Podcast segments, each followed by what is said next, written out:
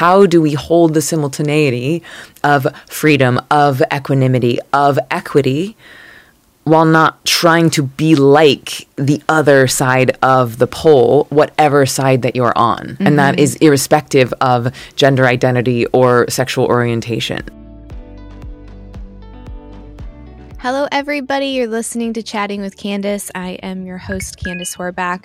Before we get into this week's episode, we are going to do our shout out. So I wanted to say a big thank you to Keith to Roger, to Brandon, and to Michael, thank you for all of those cups of coffee. All of that support goes right back into the podcast. As you will see with this episode, we have an in person guest, which is amazing. So, all of these cups of coffee go right back into the show. And if you want to support the show, like the mentioned above, you can go to chattingwithcandace.com and you can mm-hmm. click that link that says buy me a coffee or you can click the link that says patreon. Both of those are great ways to support the show. You can always leave a five star review and if it's been a while you can do it multiple times um, we are going to do a quick shout out for our Patreon members. So I wanted to say a big thank you to Bill, to Aiden, and to Klaus, and uh, Keisha. Hopefully, I said your name properly. Thank you so much for being Patreon members. I really couldn't do this without all of you. So thank you so much. And I guess this episode needs a little bit of a preface because what I realized is I danced around the topic of what we get into. And I think maybe part of that is because I was a little bit nervous and I'm like, oh, I'm going to get censored or this episode is going to get booted off of the algorithm because it, it is very intimate in nature. And, um, yeah, I noticed it after the fact. So I feel like I'm going to give you a quick little 10,000 foot view, like summary, before we jump into it so you can know what the heck I'm talking about. And I hope to have Emily back again in person. I think we will definitely make that happen and we can get even deeper. So, this episode, we're going to explore a lot of topics. One of them includes the practice of what is being coined pleasure prayer or pleasure practice. And the idea is it's using your pleasure as a manifestation tool. And you do that through breath work and meditation and this very specific protocol that Emily has mastered and figured out. And my husband and I were lucky enough to have her share that with us in person the night before we recorded, which is incredible. And um, yeah, so it's it's the idea of when you when you harness your pleasure, you become you magnify your field and you're able to manifest on a much higher, more powerful level. And that can be as simple as giving yourself a hug. It doesn't need to be anything that is crazy uh, explicit or erotic. It can be. It can be, but it could also be a hug. So um, it's whatever your body is allowing and honoring your own, your body is a guide, and your body is telling you where it consents for you to take it. And yeah, if you have any questions, leave them in the comments below. I can't wait to hear what you think about the episode. Please help me welcome the incredible, the magical Emily Fletcher. Here the beginning go. is always like the most right. Uh huh. Just gotta like get like, settled. yeah, we'll do a little activation. Um, or do you want to do like totally. quick intention setting? Sure. Okay, cool. So just close our eyes. Big deep breath. Ah. yeah, another big deep breath right into our hearts. Exhaling, ah, dropping that breath all the way down. Imagining those two beautiful golden cords going down through your root, through your feet, through the floor, connecting to the core of the earth. Inhaling up that grounded, fiery energy all the way up into your heart. Exhaling and imagine the frequency of pure, unconditional love flooding every single cell in your body. Feeling our hearts starting to get into coherence, activating that beautiful golden ring of light around us, around all of this equipment, and setting our intention for the ears, the minds, the hearts of everyone who will receive this conversation. That it is the ideal medicine that they are ready to receive for their highest evolution. Activating that crown so that we can be antennas and funnels for the divine to flow through us effortlessly, elegantly, and with so much love. And so it is.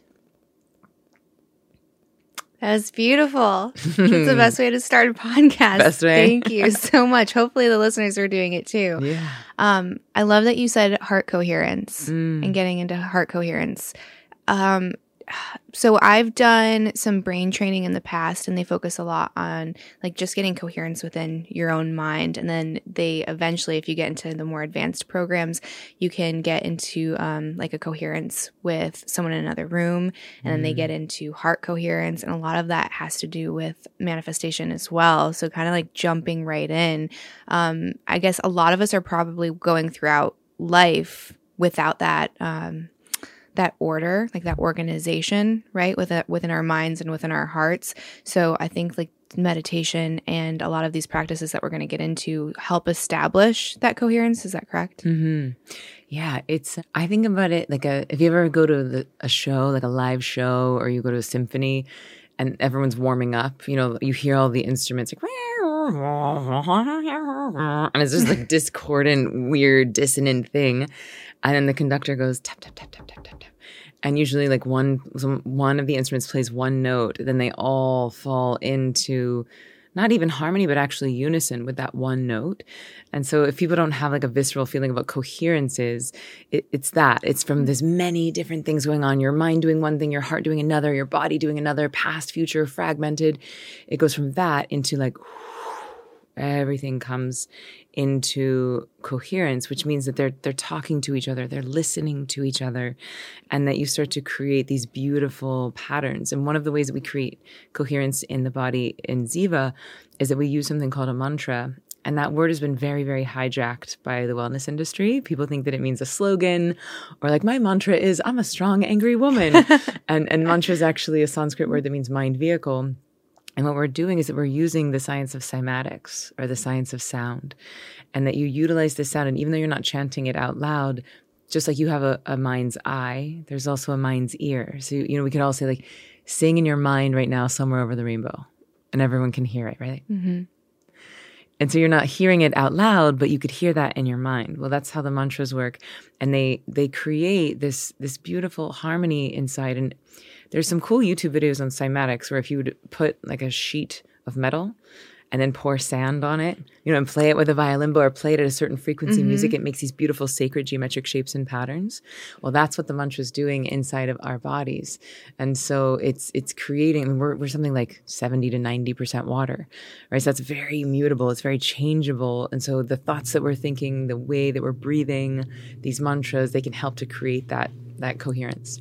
I didn't know that's what a mantra did internally. And what's really interesting, I'm curious if it's the same when you're just repeating it in your mind versus when you're reading. But uh, I don't know if you know this or not. So I was listening to an Andrew Huberman podcast who endorses Ziva. So wanted to throw that out there because he's like the daddy of science right now. I now. know he's so popular. He wrote the forward to my book.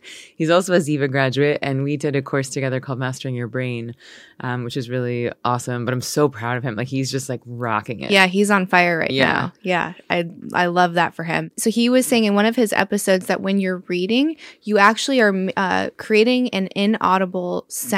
So your vocal cords are actually working even though you're not using them. So I wonder if that vibration is um, also kind of. I guess it has to be. It's the same if it's creating that co- coherence throughout your body. Well, I would think about it like any other input, where if like if you're eating food, that food is going to merge with your cells, with your consciousness. It's going to impact you. Mhm. Like if you eat a chia seed smoothie, it's going to have a different effect on you than eating a cheeseburger. Mhm. And similarly, if you read one book, it's going to have a different effect than another book. And so it's like the, the, consciousness of the book is merging with your consciousness, not to get too esoteric.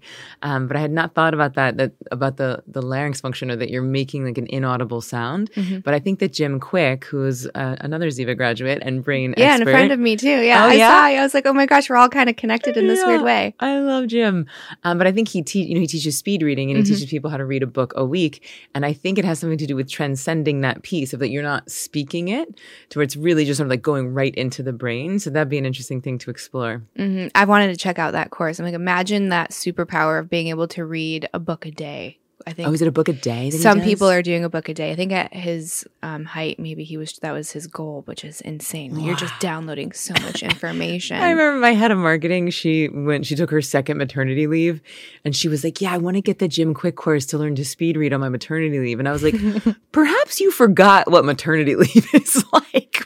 But you aren't gonna be reading a book a day, girl. It's, like, Oh it's not my like a break. also, like mm-hmm. how disconnected so many of us women are with that whole process is astounding to me because for we have this program that we have to be do do do all the time to when we are doing maternity leave. We're like well what can i do while i'm on maternity leave? What can i learn? How can i make this the most valuable? And it's like no that is supposed to be internal. Yeah. i mean some people don't want you to leave the bed for two weeks. Like in a lot of asian cultures you don't leave the house for 40 days. Yeah. like it's very serious. Yeah. My housekeeper um she's spanish and i was walking around the house without socks right after and she's like no no no no. You need to put socks on and a hat and it's all about like staying warm and like protecting your chi and your energy. And she's like you get back in bed. And Ugh. i was so grateful for her because she was part of that female tribe that i really didn't have in the postpartum. And i'm so grateful for her. But a lot of us don't have that.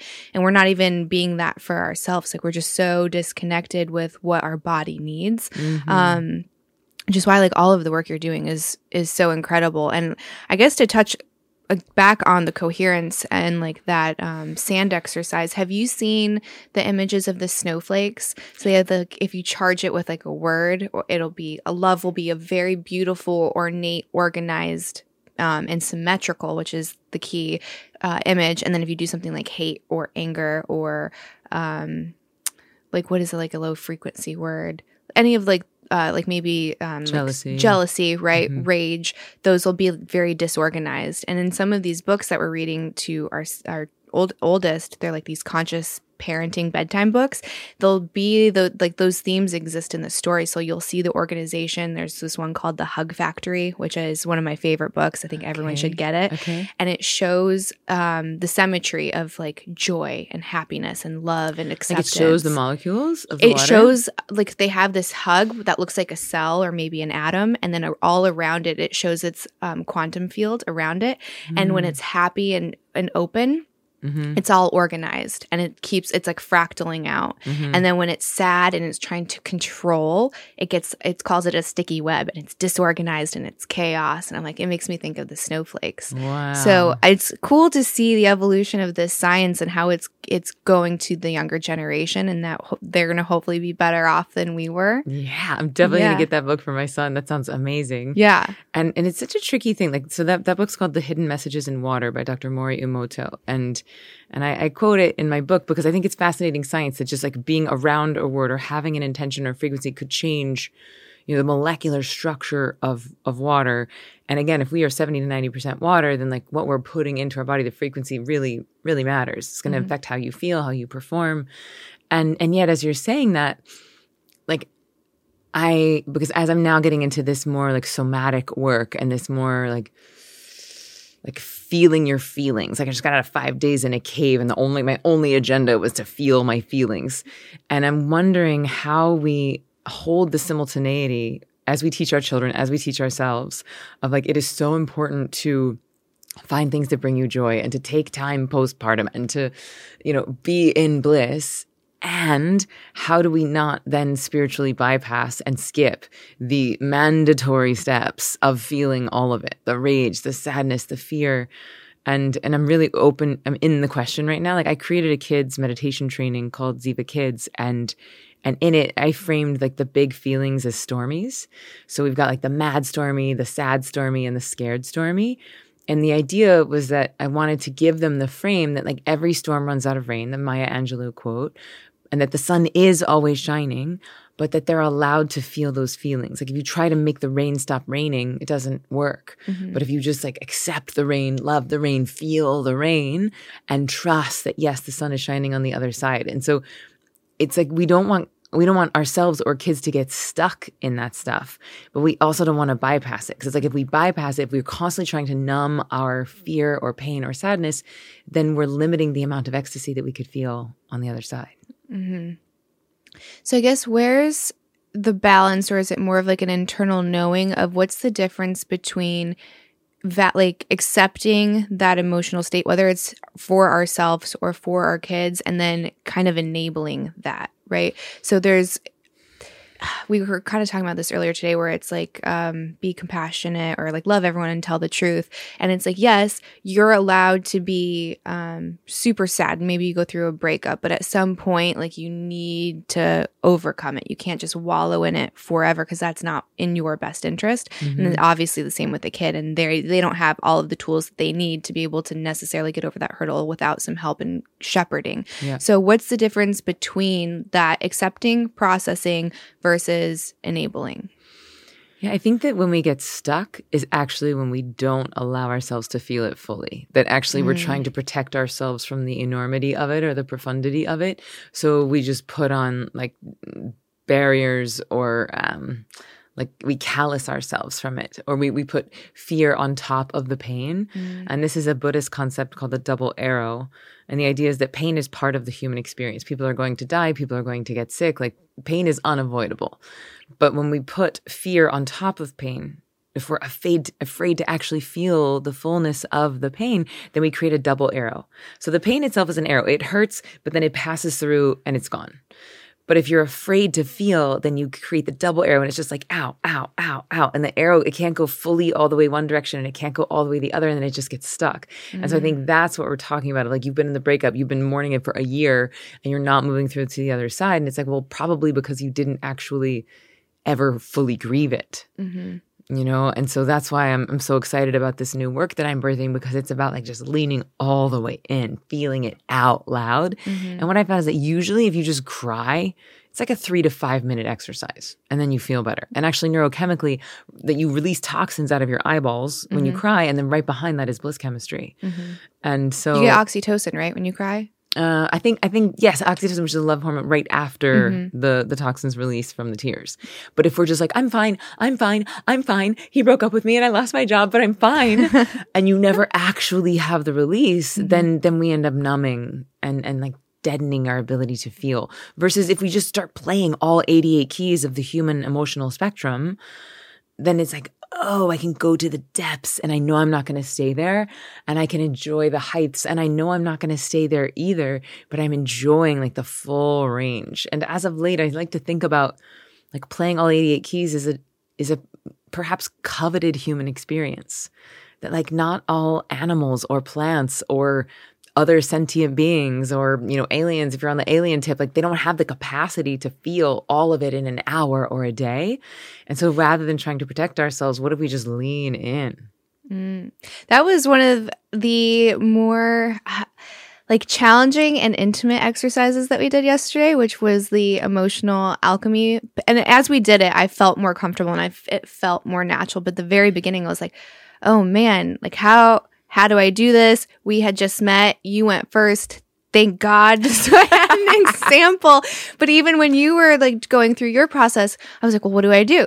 Like, am I supposed to like help or like, and that's the, that's the, um, I guess reflex that a lot of us have, which is to like, it's okay, you don't have to do this. Which yeah. you're like, no, let her process it, and then you say like the good purge, which is amazing. Mm-hmm. Hey everyone, this is new. So we are taking a quick break for a couple of sponsors. How exciting is that? That we have a couple sponsors for the podcast. So this is new. Please don't skip it. Just listen. It's cool stuff. I promise.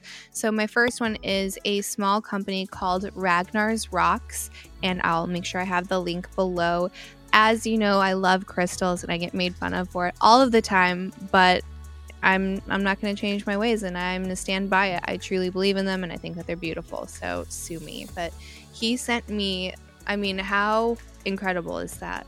He sent me this beautiful amethyst. I've got this really cute rose quartz skull. All of this is on my table. You can't see, but when I start doing two cameras, you'll be able to see my little setup and this cute little crystal Buddha. How adorable is he? Um, I, these bracelets are from there. I mean, I was really stoked to have him as a sponsor because this is right up my alley. So if you're into any crystals or you just want to check out the website, it's ragnarsrocks.com and um, I'll link that below. And the last affiliate, last sponsor. Please don't skip. This one's a good one. So, we all know the benefits of fasting. Well, my husband and I have used this company, Prolon, actually a couple of times. So, I was really excited that they wanted to be an affiliate of the podcast. So, if you want to try Prolon, it's a fasting mimicking diet. So, you get all the benefits of a water fast, and it's a lot easier because you get this delicious food instead of having to completely eat nothing. So, you can try Prolon for $150 with the code CANDACE. Some of the claims for, and I mean, I say claims, but I'm going off of a script, guys. 60% of people that completed the fast had better energy, mental clarity, and focus. You'll definitely shed some LBs. I felt a ton lighter after doing it. It's cool to do difficult stuff, and obviously, fasting is not easy. So it's kind of cool to see how you can kind of push it and get through something that you thought you might not be able to do. It's a lot easier than just doing a water cleanse. Um, and again, like you, I think the average here, yeah, people lose an average of 5.7 pounds and 1.6 inches off of their waistline. So as soon as I'm done breastfeeding, I'm doing one of these, and Eric's supposed to be starting anytime now. So we'll see when he decides to start. So I'll link that below. Again, if you want to try Prolon, you can try it for 150 bucks. Use code Candace, and let's return to the episode. So, do you want to kind of tell the listeners what is emotional alchemy? And then mm-hmm. I have some follow ups to that. Yeah. So first I just want to celebrate you because like it was such brave work. You're right. I just met this stranger person walk into your house and next thing I know, I'm asking you to just like purge your deepest, darkest rage and shame and guilt and sadness. Um, but if you treat it almost like um like an acting exercise or that you're a little kid playing pretend or you know, we both have toddlers. So it's just like you, you see a toddler and it's like if you give them their orange juice in the wrong shaped glass, it's like World War Three. It's like it's like full meltdown. And then they just cry and scream and rage for like two to three minutes and then it's done. Mm-hmm. And they're just back to playing. and, and it's like instead of us trying to train them out of that, I'm very into us you know, apprenticing our children and like learning how to remember how to feel that fully. Um, and excuse yourself and go to the bathroom and cry versus like repressing it and having to cut it out as cancer 10 years later. Mm. Um, so the emotional alchemy process I do as part of um, I mean, you can use it at any time. Like, I actually think we should be doing like three song dance parties every day and just tapping in all the way to anything that's been repressed, anything stuck, anything that wants to be witnessed. Uh, usually, for a lot of us, that's some anger or frustration, oftentimes grief or sadness. And then we start to move it through the body. We start to actually feel it through like somatic experiencing, somatic expression, like dance or punching or sounding. Um, and then usually, if it if we just witness it, if we just see it and feel it in its entirety, then it transmutes. Like it, the the feelings, just like all of us, want to be seen and witnessed. And if we ignore them, they get louder. And if we feel them with the agenda to transmute them, they, they're on to us. They're like, no, don't try to change me. You know, it's like you start mm-hmm. dating someone and, the, and then you're like, oh, could you start making a little bit more money and fix your nails and maybe let's get you new clothes? And could you start? It's like, no, th- don't date me, date somebody else. You know, mm-hmm. don't try and change me. But if we just witness the feelings, in their entirety, then they're like, cool. It's like then they're willing to sit in the back seat of the car and take their hands off the steering wheel of your life. Um, but emotional alchemy, what we did yesterday is like, I would invite you to just purge anything and everything that wants to come up out loud.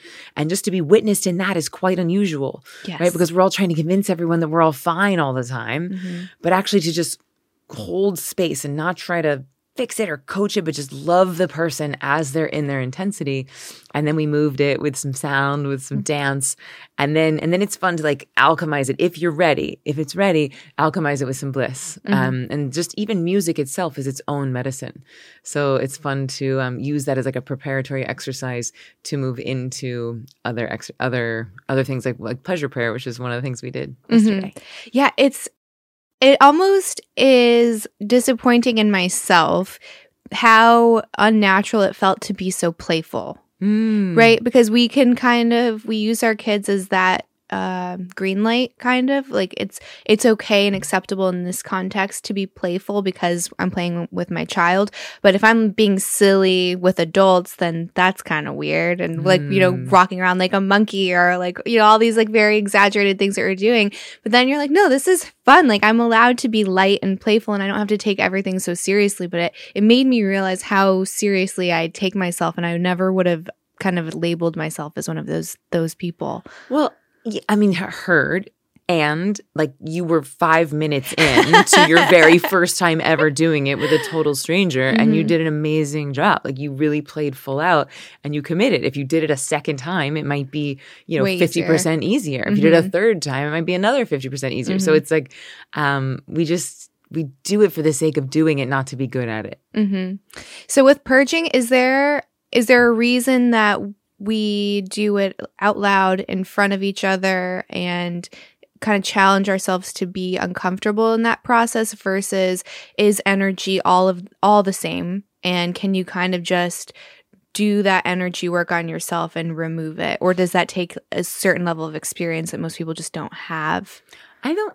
I think that there's power in being witnessed. You know, just like there's that's why therapy is a thing. It's why we relate to other humans. Like we are communal Mhm. beings by nature, so there is power in that. And I think because it's so antithetical to the way that we've been socialized and conditioned to just like shh, shh, shh, shh, don't cry, have a bottle, shh, don't cry, have a toy, shh, don't cry, have an iPad, have some pills, have some Facebook, have some booze, have some anything but feel Mhm. right? And that's what most of us have grown up in. And even in some cultures, much more so than other cultures. And so to be witnessed and give, to be given permission to actually just like let it rip, to just be seen, even if none of it's true, to be seen and witnessed in that there is power. Um, because I really believe that trauma witnessed in community can be transmuted Mm. right? Like trauma plus safety, sorry, vulnerability plus safety can equal trauma healing. Vulnerability plus fear can equal re-trauma- re-traumatization. And this is, I'm just going to say it again because Mm. it's, it's, I think, a really simple but powerful concept. That like, if you have trauma and you're looking to heal it, if you make yourself vulnerable from a place of safety, meaning you personally feel resourced, you feel safe in the community, that can lead to healing if you're trying to transmute trauma and you or make yourself vulnerable but you do not feel safe that can lead to re-traumatization Mm. and so it's really important that if you're going to do this work of you know a therapist or any sort of somatic processing um, or even pleasure work that you're doing it from a place of i feel resourced i feel safe because inevitably like old traumas are going to come up and because they want to be healed but if, the, if that's done in a place of safety it can really transmute so I think it's it's helpful to do it in community, but not necessary. Um, so you could absolutely just move this stuff on your own and just put on like however you're feeling that day. If it's sad, jealous, raging, you just put on a song that allows you to really turn up the volume on that, and then and then see like how am I feeling now? Another song, and then usually you're like a hollow bone at that point. There's like an empty vessel that is created, and nature does not like a vacuum. So then we get to choose what we put into the vessel. So then you could put on your favorite song or your silliest song or your sexiest song and uh, and move through that. mm-hmm. No, that makes a lot of sense. I so when I do a lot of work, and this even happened last night, although I like the dreams not coming to me, is I tend to get the most realistic and trippy dreams after I do any kind of like trauma work or forgiveness work, or um, even yesterday because we incorporated some of that purging, and then we did like the bliss and like pleasure prayer. Um, it's almost like an extraction that will happen in a dream. And one of my craziest ones, which is why I found it so interesting that you used snakes in in your visualization and in the practice. Um, I don't know what work I was doing at the time, but the dream was I woke up and there was a snake coming out of me, and I grabbed it and had to yank it out. But it was so This was last night. no, no, no. This was no, no, no. Oh. This was in the past, which is why when we were doing it, I was like, okay, I'm gonna, I'm just gonna do it because I immediately kind of had like a little resistance to Sure. that because of that. Um, but I like yanked it out, and it was so real that I I looked in the bed because I felt every part like i felt the scales and the coldness and i felt it like wiggling and it was so gross in my dream. I was like, there is a snake in my bed. And I just pulled it out of me and I don't know how it got there. And I talked to my shaman about it and he's like, oh, you just like did your own extraction of, of sorts. And like, you don't really need to know what it means. You just have to trust your subconscious got rid of something. Mm-hmm. So when we were doing that and we were visualizing the snakes kind of going up through our chakras, I was like, oh boy, okay, we're going to do this. We're going to see what, what, what happens. Um, and how was it for you? Like, did it feel it felt great. No, no, no. enjoyed it. No, I enjoyed it. It felt like it just felt like very sensual, and it felt. I guess like it, this is maybe going to sound like TMI, but um, I guess we're we're going there anyways. Like it's like that very full feeling of when you get penetrated. Mm-hmm. You, like it's a very pleasurable experience. Mm-hmm. So like mm-hmm. that was kind of how I incorporated it. Was like that full penetration, like that like the very enjoyable feeling of penetration. So yeah. it wasn't it wasn't traumatizing or weird, but I was like, this is interesting that she is telling me snakes. Yeah. That was the first thing I thought. And do you have any idea if like if it was an extraction, like what was being extracted before? And how long ago was that? This was oh boy. Maybe three years ago. Three to five years ago. I can't I'm trying to remember if it was like before or after um my oldest. But I was doing a lot of work in um I think it was yeah, I think I had my So I think it was probably about about two years ago. So I had had went back to this brainwave training in Sedona, and um, they had like a female shaman that was kind of leading the um, the practice, and I think that their opinion on sexuality is not in exact alignment with me, but it's it's definitely more progressive than some. I don't think she was very supportive of my previous work. I think that she thinks that there was like a lot of energy exchange that maybe I wasn't conscious of or consenting to, which is probably true. And that there was maybe some ties there that I needed to kind of cut and mm-hmm. pull. And yeah. yeah. so I think there was a, a lot to that. And mm. I think that even just those seeds kind of getting planted helped kind of helped with that work. Yeah, that's interesting because I remember I said something yesterday that I was like, oh, I want to check in with Candace about that. Where I was like, you know, anytime you're in an orgasmic state, like you, all of your chakras open mm-hmm. and you're doing energy exchange with mm-hmm. that person. Mm-hmm. And I was just like, oh, like I don't know how often you were in a full orgasmic state, or like, do you mm-hmm. feel like you did exchange energy with people that you don't necessarily want their imprint in your nervous system anymore? Well, I guess the question is, is no matter what, is the act of penetration creating an exchange regardless? Well, I I don't feel qualified to answer that question. I, I would assume to some degree yes, because like someone's body inside of your vessel. Mm-hmm. But the thing that it that I feel more qualified to speak on would be like those orgasmic states, mm-hmm. like the brain states of orgasm and yeah. the neurochemistry that's happening. Mm-hmm. Whereas like that is my understanding is where all of the energy centers are opening and there's an exchange that happens. Mm-hmm. So yeah, but what's what's your feeling of it? Um I think that we have and I think probably especially as women, we have the ability to also be on the defense. Like we're not mm-hmm. necessarily like that damsel in distress, even energetically speaking. I think we can be very powerful and like hold our own space mm-hmm. and protect our space, even if there, because that goes beyond the physical. So even though there is a, another physical body inside of me at that point, mm-hmm. I think from an energetic standpoint, and I was not capable of the t- at the time. But I think if you are meditating and you're very aware of yourself and like your own space and like your own energy, that you could technically protect it in that mm-hmm. case. I was not there, so I know I was not doing that. So mm-hmm. I probably was having a lot of exchange, regardless. And as far as orgasmic state during it, I would say maybe like twenty percent mm-hmm. of the scenes where would get there. So mm-hmm. like there definitely were people, but I own I typically only worked with people that I kind of vetted ahead of time. Like yeah. I liked who they were as a person. Cool. So it wasn't like this exchange of someone who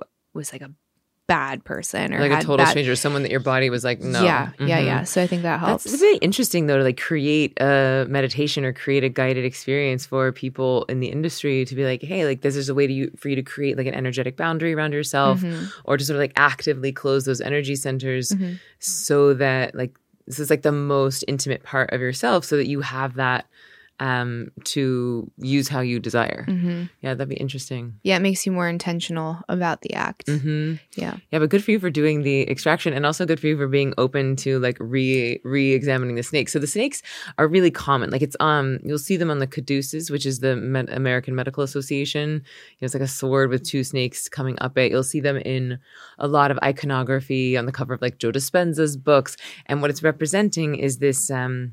Like historically, what would be called Kundalini energy, what I'm calling um, creation energy, because it's like it it has this energy has the ability to create a whole nother human. It's like one of the most divine things we could do as as a human is make another human. And yet every time we go into these ecstatic orgasmic states, we're not creating a human. And yet we have that level of divinity, that level of creation energy available to us. So the snakes often will um, represent like the rising of that energy, like from your root up to your crown. hmm And you know, we did an exercise as well where you said you could feel your cerebral spinal fluid like moving. I think you said like nitrogen. Yeah, just like felt like liquid nitrogen just going Yeah. up. Yes. So cold and powerful. Yeah, and so there is this fluid that goes up and down the spine and actually encases our brain. Mhm. And it's called cerebral spinal fluid. So people who do craniosacral work are actually um, like putting pressure on the occipital bone, which is at the base of the brain, which stops the flow of the cerebral spinal fluid, which creates like very um, re- regenerative brain states. It creates a lot of healing for the body because it's almost like you're inducing like very deep rest or even like borderline death because it's like that that fluid is always moving just like we're always breathing. So to pause it it's like the brain can then run some repair. And so it's powerful stuff. And and when you um, activate it in the right way you can send that energy and that fluid like up to your pineal gland and you can induce gamma states of consciousness. You can in- induce like orgasmic states of consciousness. And so it's a it's a fun tool to play with but just letting people know that it's like been used for tens of thousands of years in lots of different cultures. And if you see those snakes it's it's interesting that like for a lot of cultures that was like the path to enlightenment the, ta- the path to god. But then in our mythology in like the christian traditions it's like oh well the snake was like the introducer of evil Mm-hmm. right? Like the one that like had them fall from heaven fall from grace. And it's like wow it's this shame this cultural conditioning around our own internal bliss chemistry is so outrageously deep that we likely cannot even see the forest for the trees because we're all just swimming in it.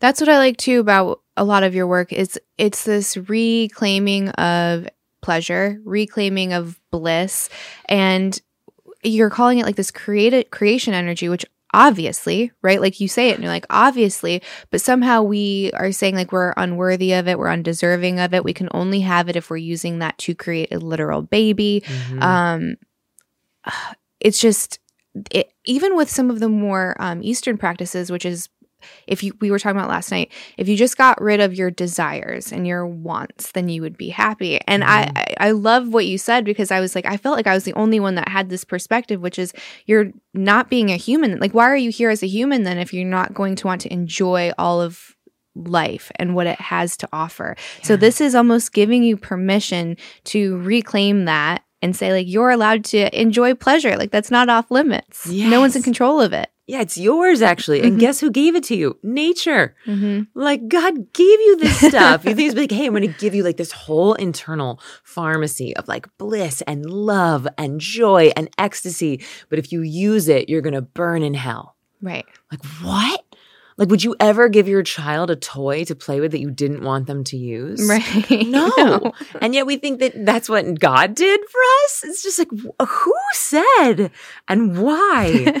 and, and like, truly, like, who's trying to get power from divorcing us from our own divinity? Mm. Like, who, who, uh, you know, gains from us forgetting that we can plug into the divine through our own bliss chemistry, through our own internal pharmacology. Mhm. And and the reality is that people who know and practice the ability to like tap in and cultivate their own divinity are very hard to control.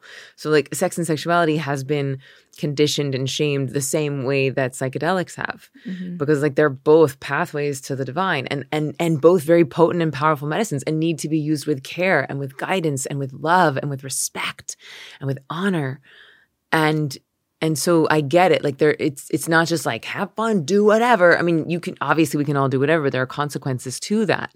There, I mean, every choice has a consequence to it.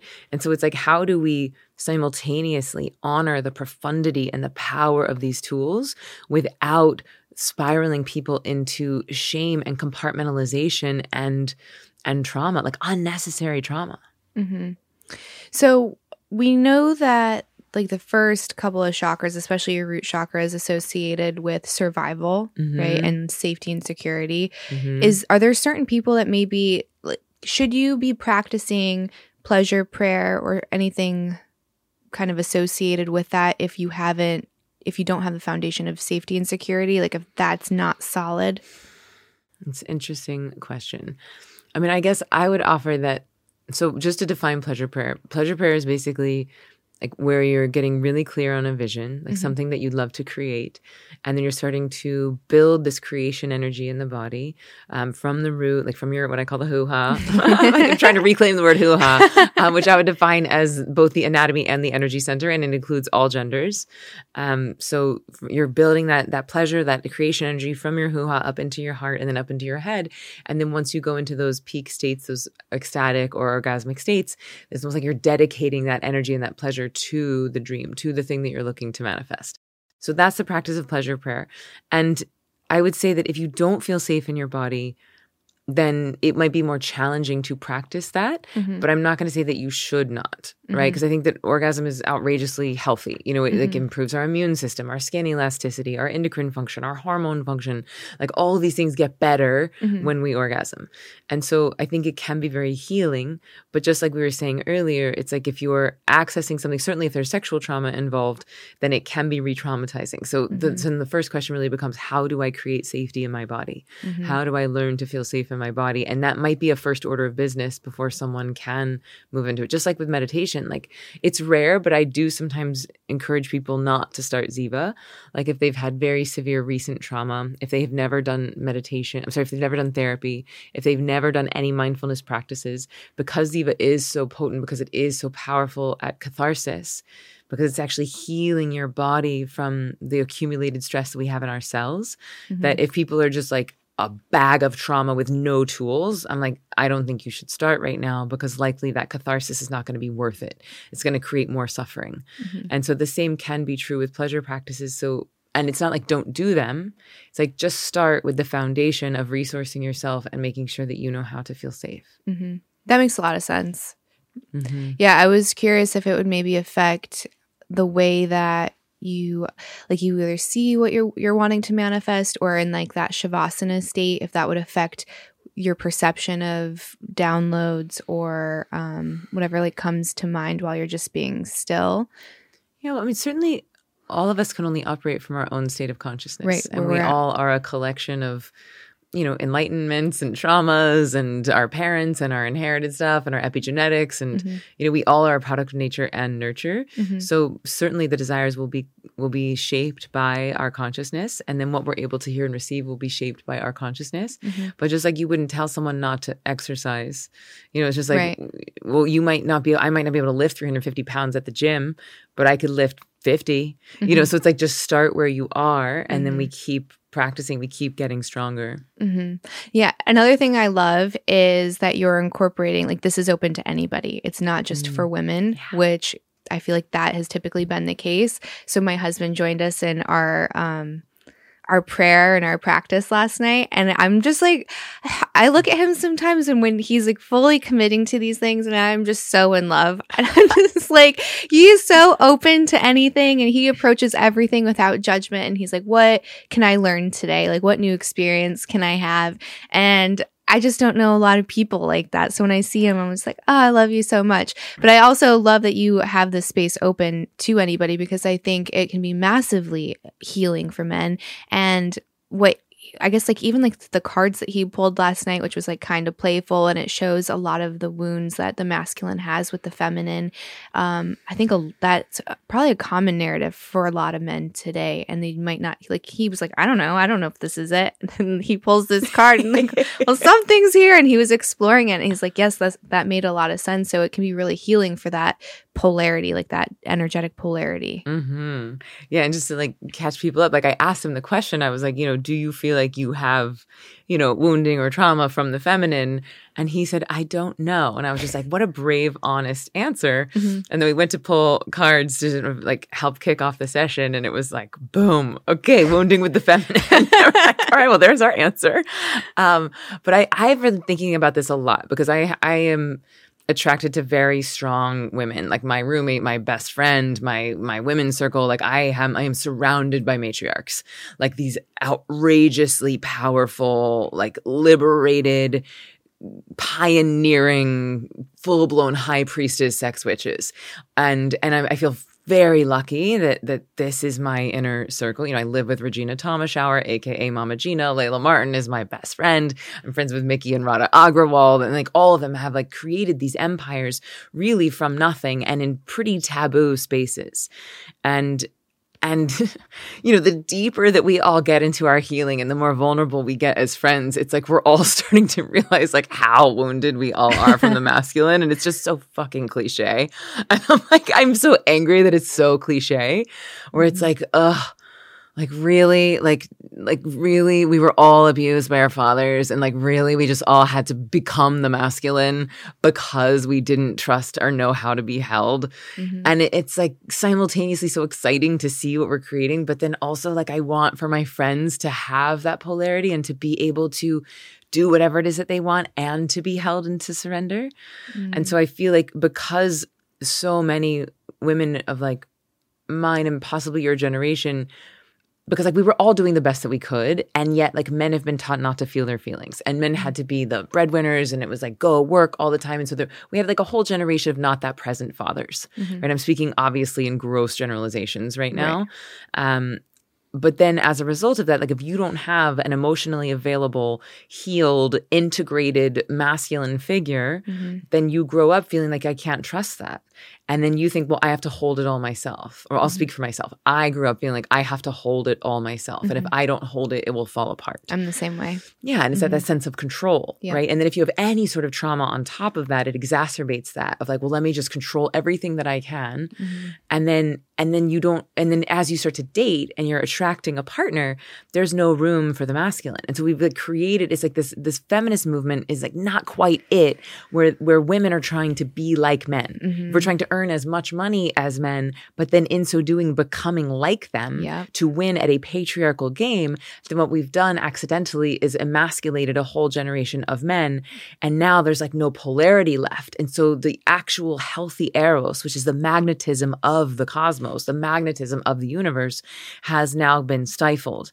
And then we do turn to our sexuality, our relationships from this sort of subverted or perverted place. Mm. And so it's like, how do we hold the simultaneity of freedom, of equanimity, of equity, while not trying to be like the other side of the pole, whatever side that you're on. Mm-hmm. And that mm-hmm. irrespective of gender identity or sexual orientation, right? Like, mm-hmm. because we all have that internal polarity, we all have that masculine and feminine. Mm-hmm.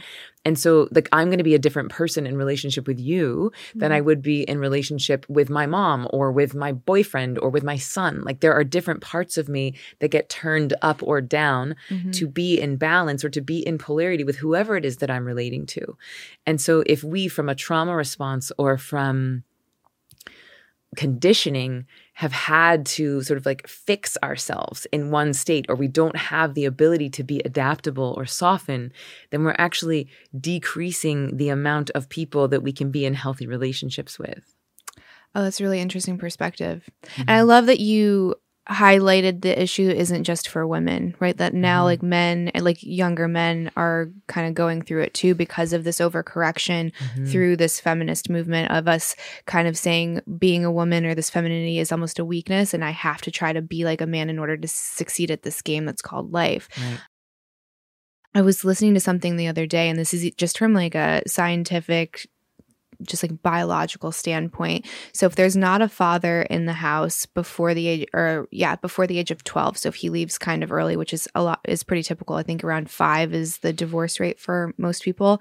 Um the girl, like the young girl will go through puberty a year earlier than mm. she typically would and we're kind of learning now that our over like ovarian health is linked to longevity so if you're starting earlier it's it's kind of assumed that it'll stop earlier which affects your your lifespan um, and mm-hmm. then the telomeres of boys will actually shrink such that their life expectancy is reduced by 12% wow 12% just from a dad not being in the home so it's like wow. i feel regardless of you know if you're a man or a woman that you like a lot of us are dealing with daddy wounds and like the wounds from the masculine. Yeah. And the solution to that is not to become the masculine, Mhm. right? It's to like honor where you're at and like your um like honor the polarity and honor that we're different.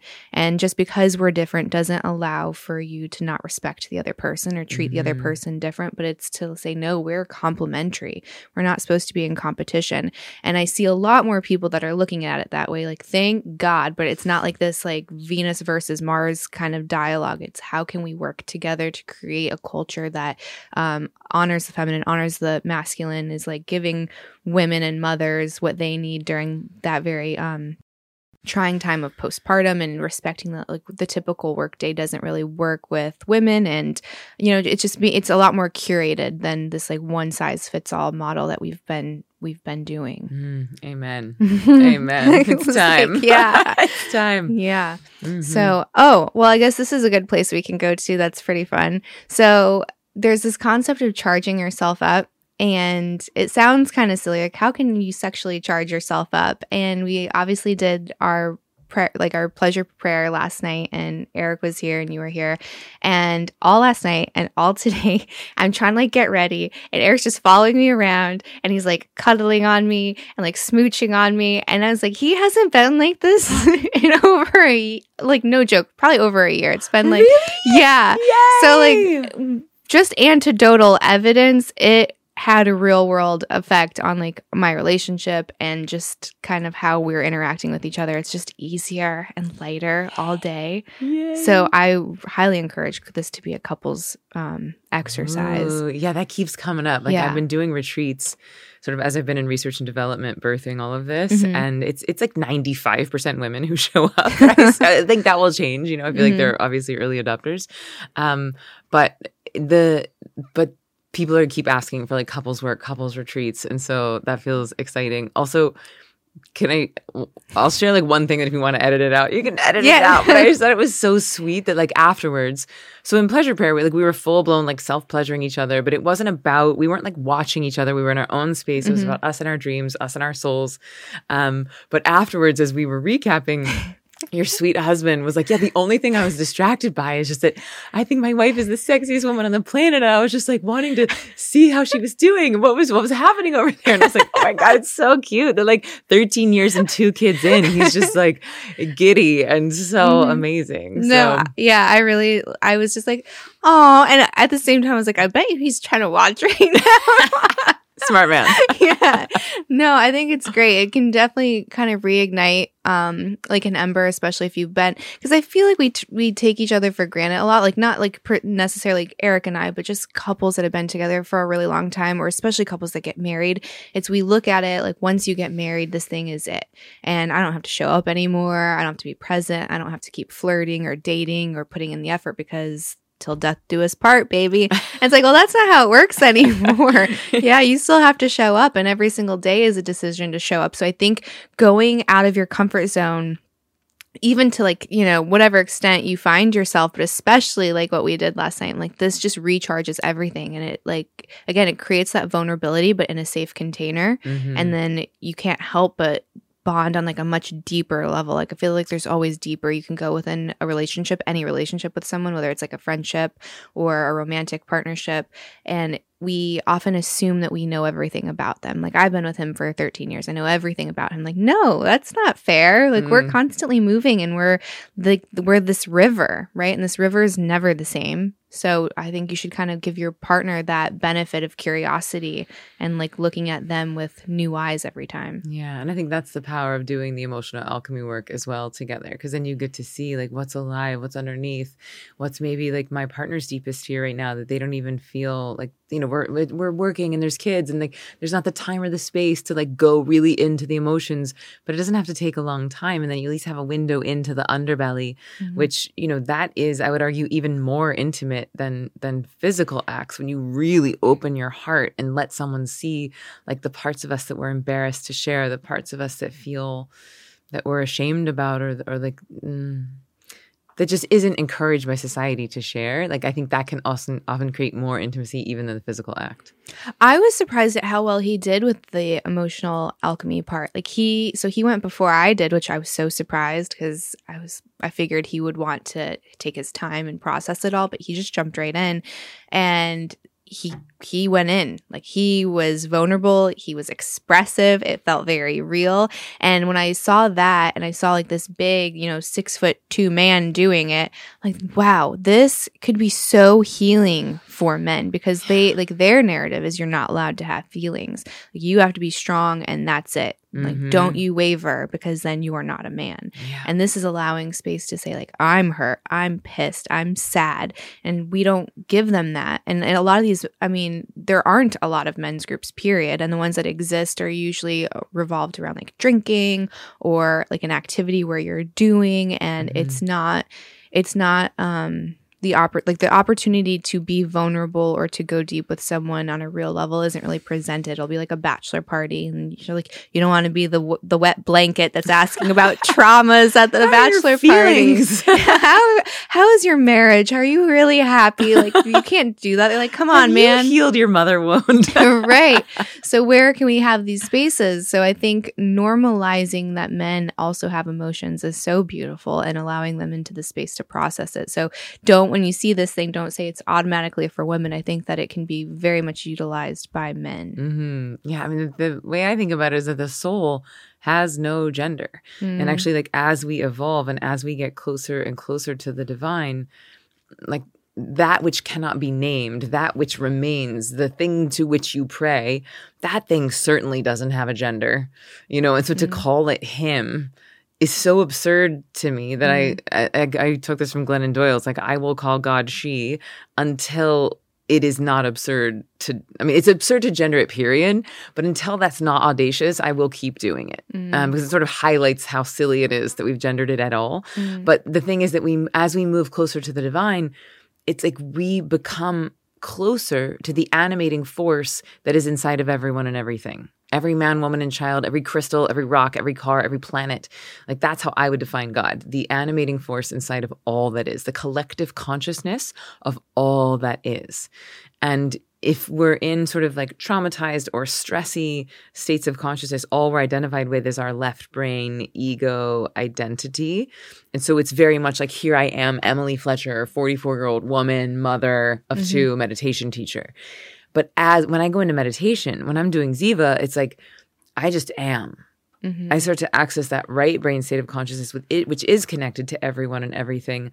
And that thing doesn't have a name, an age, a race, or a gender. Mhm. And so this work to me, like I am drawn to it really because it feels like one of the fastest pathways to the divine that I've ever found. And I've always said, I've been teaching meditation for 13 years, about 50,000 people to meditate.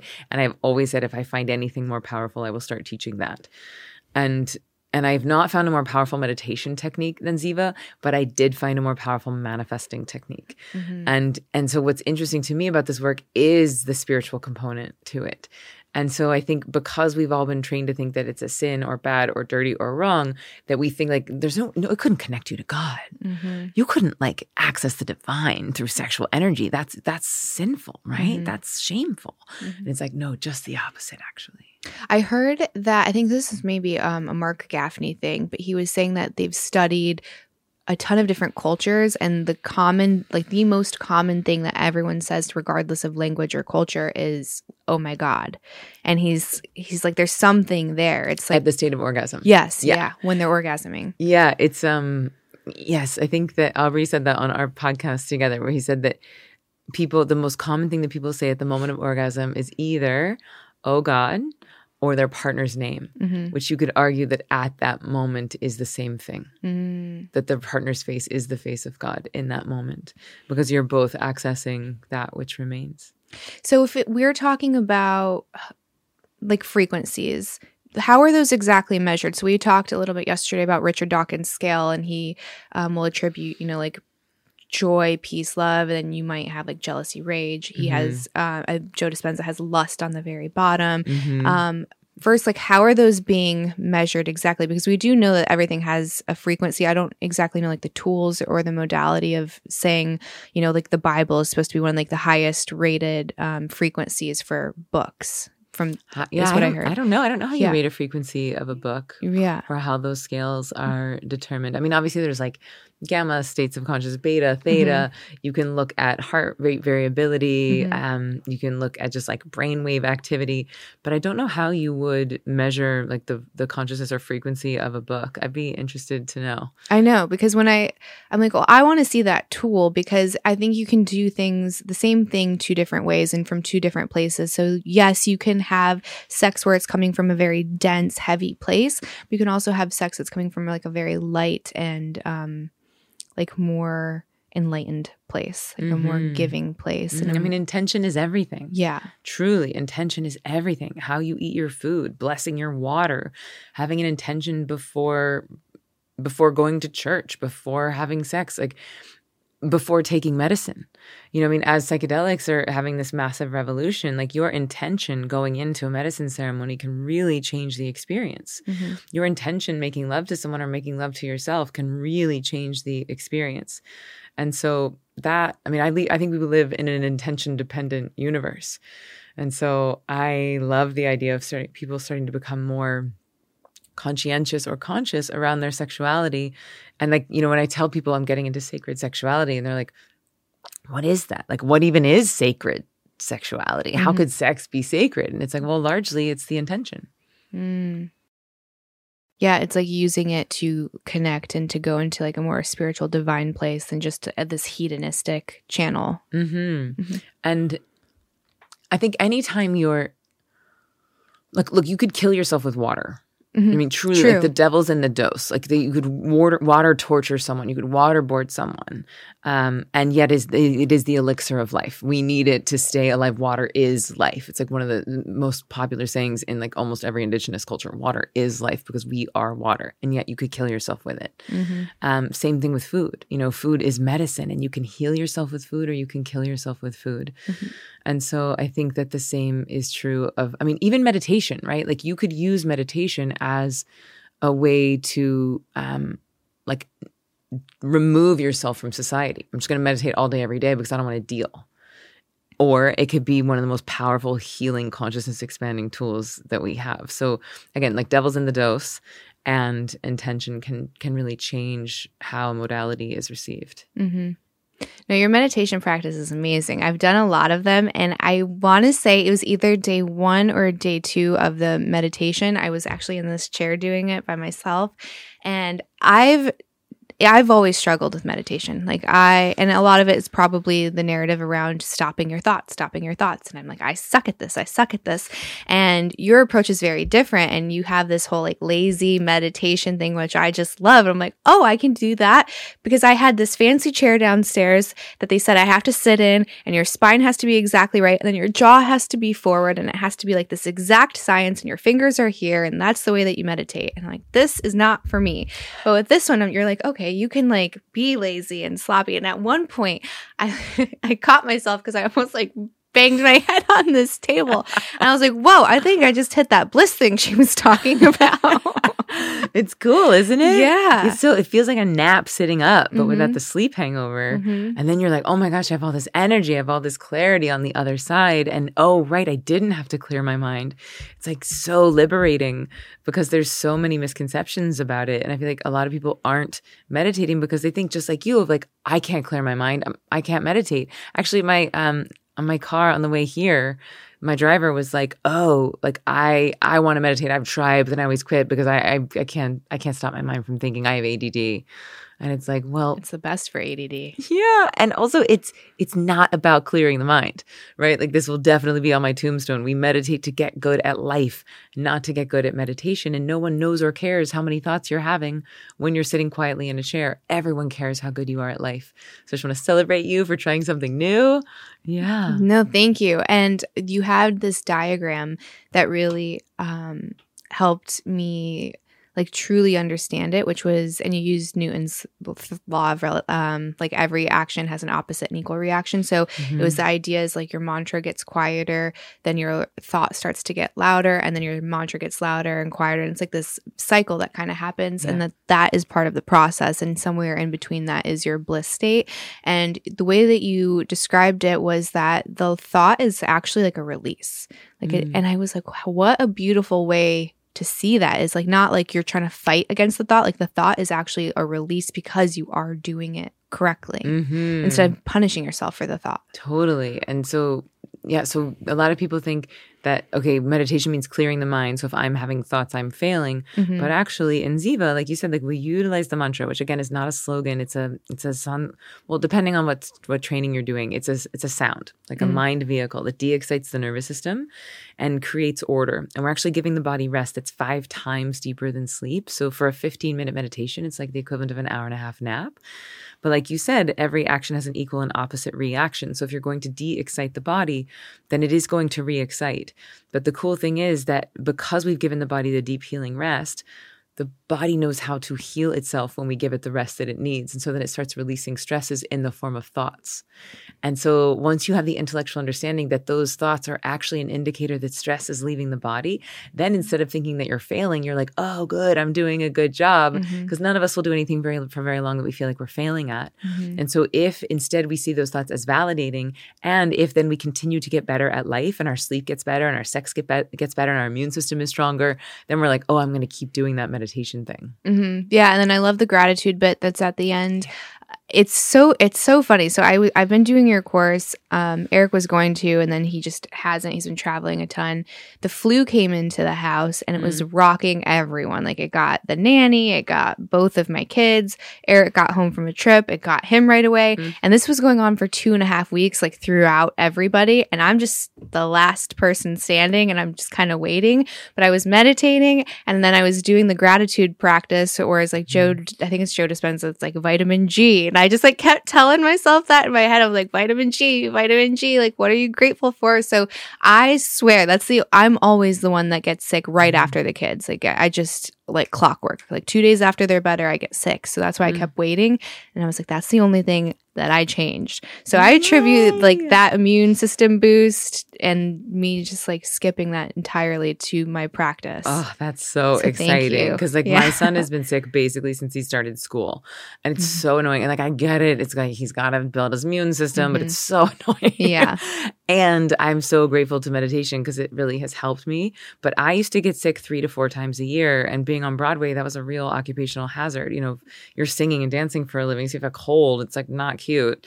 And you have to call out from work and then you don't get paid. Like if you don't mm-hmm. show up to the show, you don't get paid. And so it was um, truly a liability. And then when I started meditating, I didn't get sick for eight and a half years. Wow. Like not so much as a cold for eight and a half years. And that's to say nothing of like, you know, stop going gray, insomnia got cured, sex got better, started enjoying my job again. And that's when I was like, why isn't everyone doing this? Mm-hmm.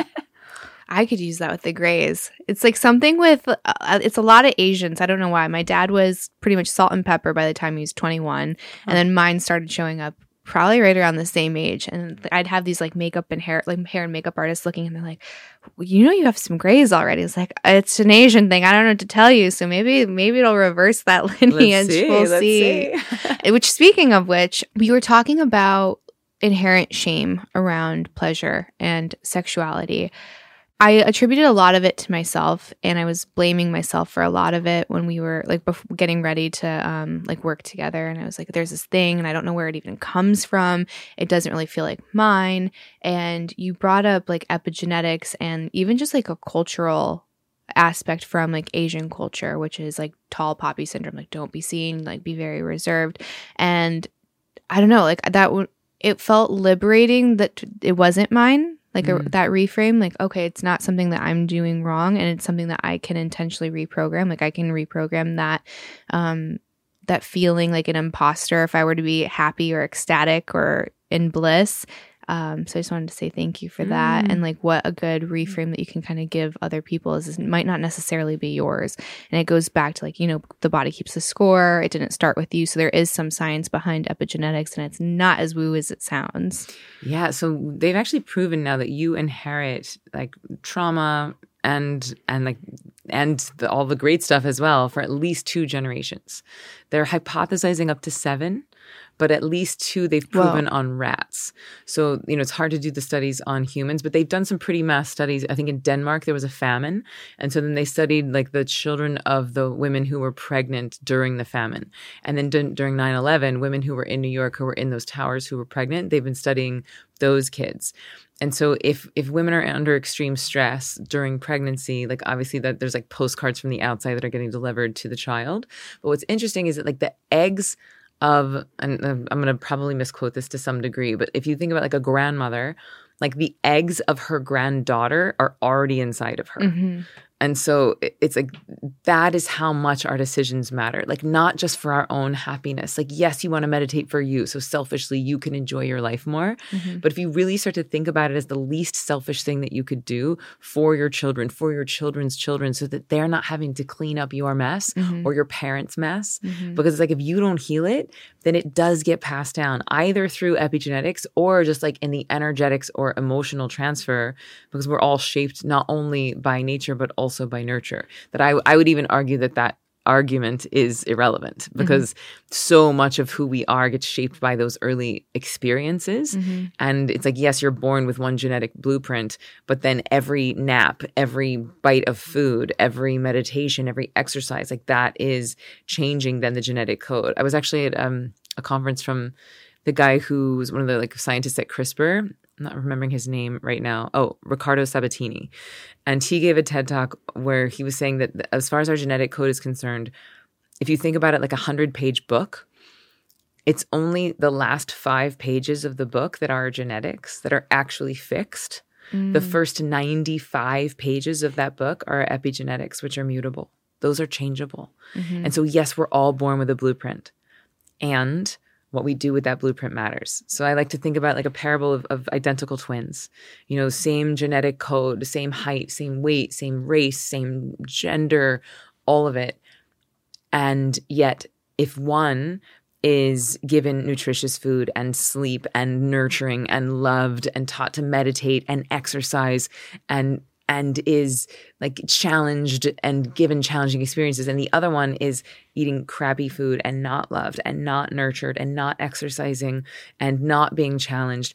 Like their genetic expression by the time that they die and how they will um, like replicate like if they then have offspring like what would happen to that genetic code in their offspring mm. and so it's just a it's an interesting thing to think about and and anytime someone's having the story of like i don't have time to meditate i don't have time for pleasure that feels selfish i should just keep working it's like this is actually the least selfish thing that you could do, not only for yourself, but for everyone around you and for future generations.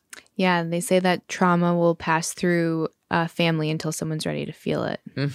Until, so it's like, are you ready to feel it?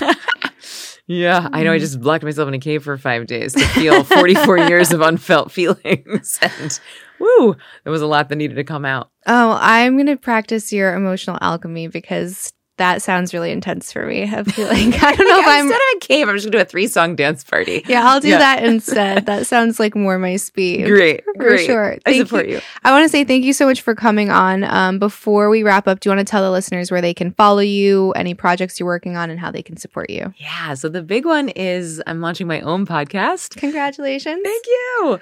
Um, so it's called Why Isn't Everyone Doing This? Because that's the thought I had when I found meditation. I was like, God, this thing is so good. Why isn't everyone doing this? And now starting to discover sacred sexuality and using our creation energy as a manifesting tool, I'm like, what? Why isn't everyone doing this? And so I feel excited to bring on guests and ask them that question. Like, when in your life did you have that feeling of like, ding, ding, ding, ding, ding? This is so good. Why isn't everyone doing it? So that launches on May 16th. And other than that, I have a, a, free masterclass that I'd love to gift your listeners. Um, so it's called How to Reduce Your Stress overcome anxiety and improve your sleep in 15 days. And it goes deep into the neuroscience of the course that you're taking Ziva online and, and what the Ziva technique is, which is mindfulness, meditation, and manifesting. So that people can get at zivameditation.com slash podcast. And then we're all over social media, just at Ziva Meditation. Well, awesome. Thank Great. you so much. My pleasure. This was amazing. Yay. Bye, everybody. We will see you next week. And um, thank you for tuning in. That's it for this week's episode of Chatting with Candace. Before you sign off, make sure you hit like, subscribe, leave that five star review. And if you want to support the podcast, you can go to chattingwithcandace.com. From there, you can buy me a coffee, buy Emily a coffee, or you can sign up for our Patreon where you get early access to episodes. We'll see you next week. Bye, everybody.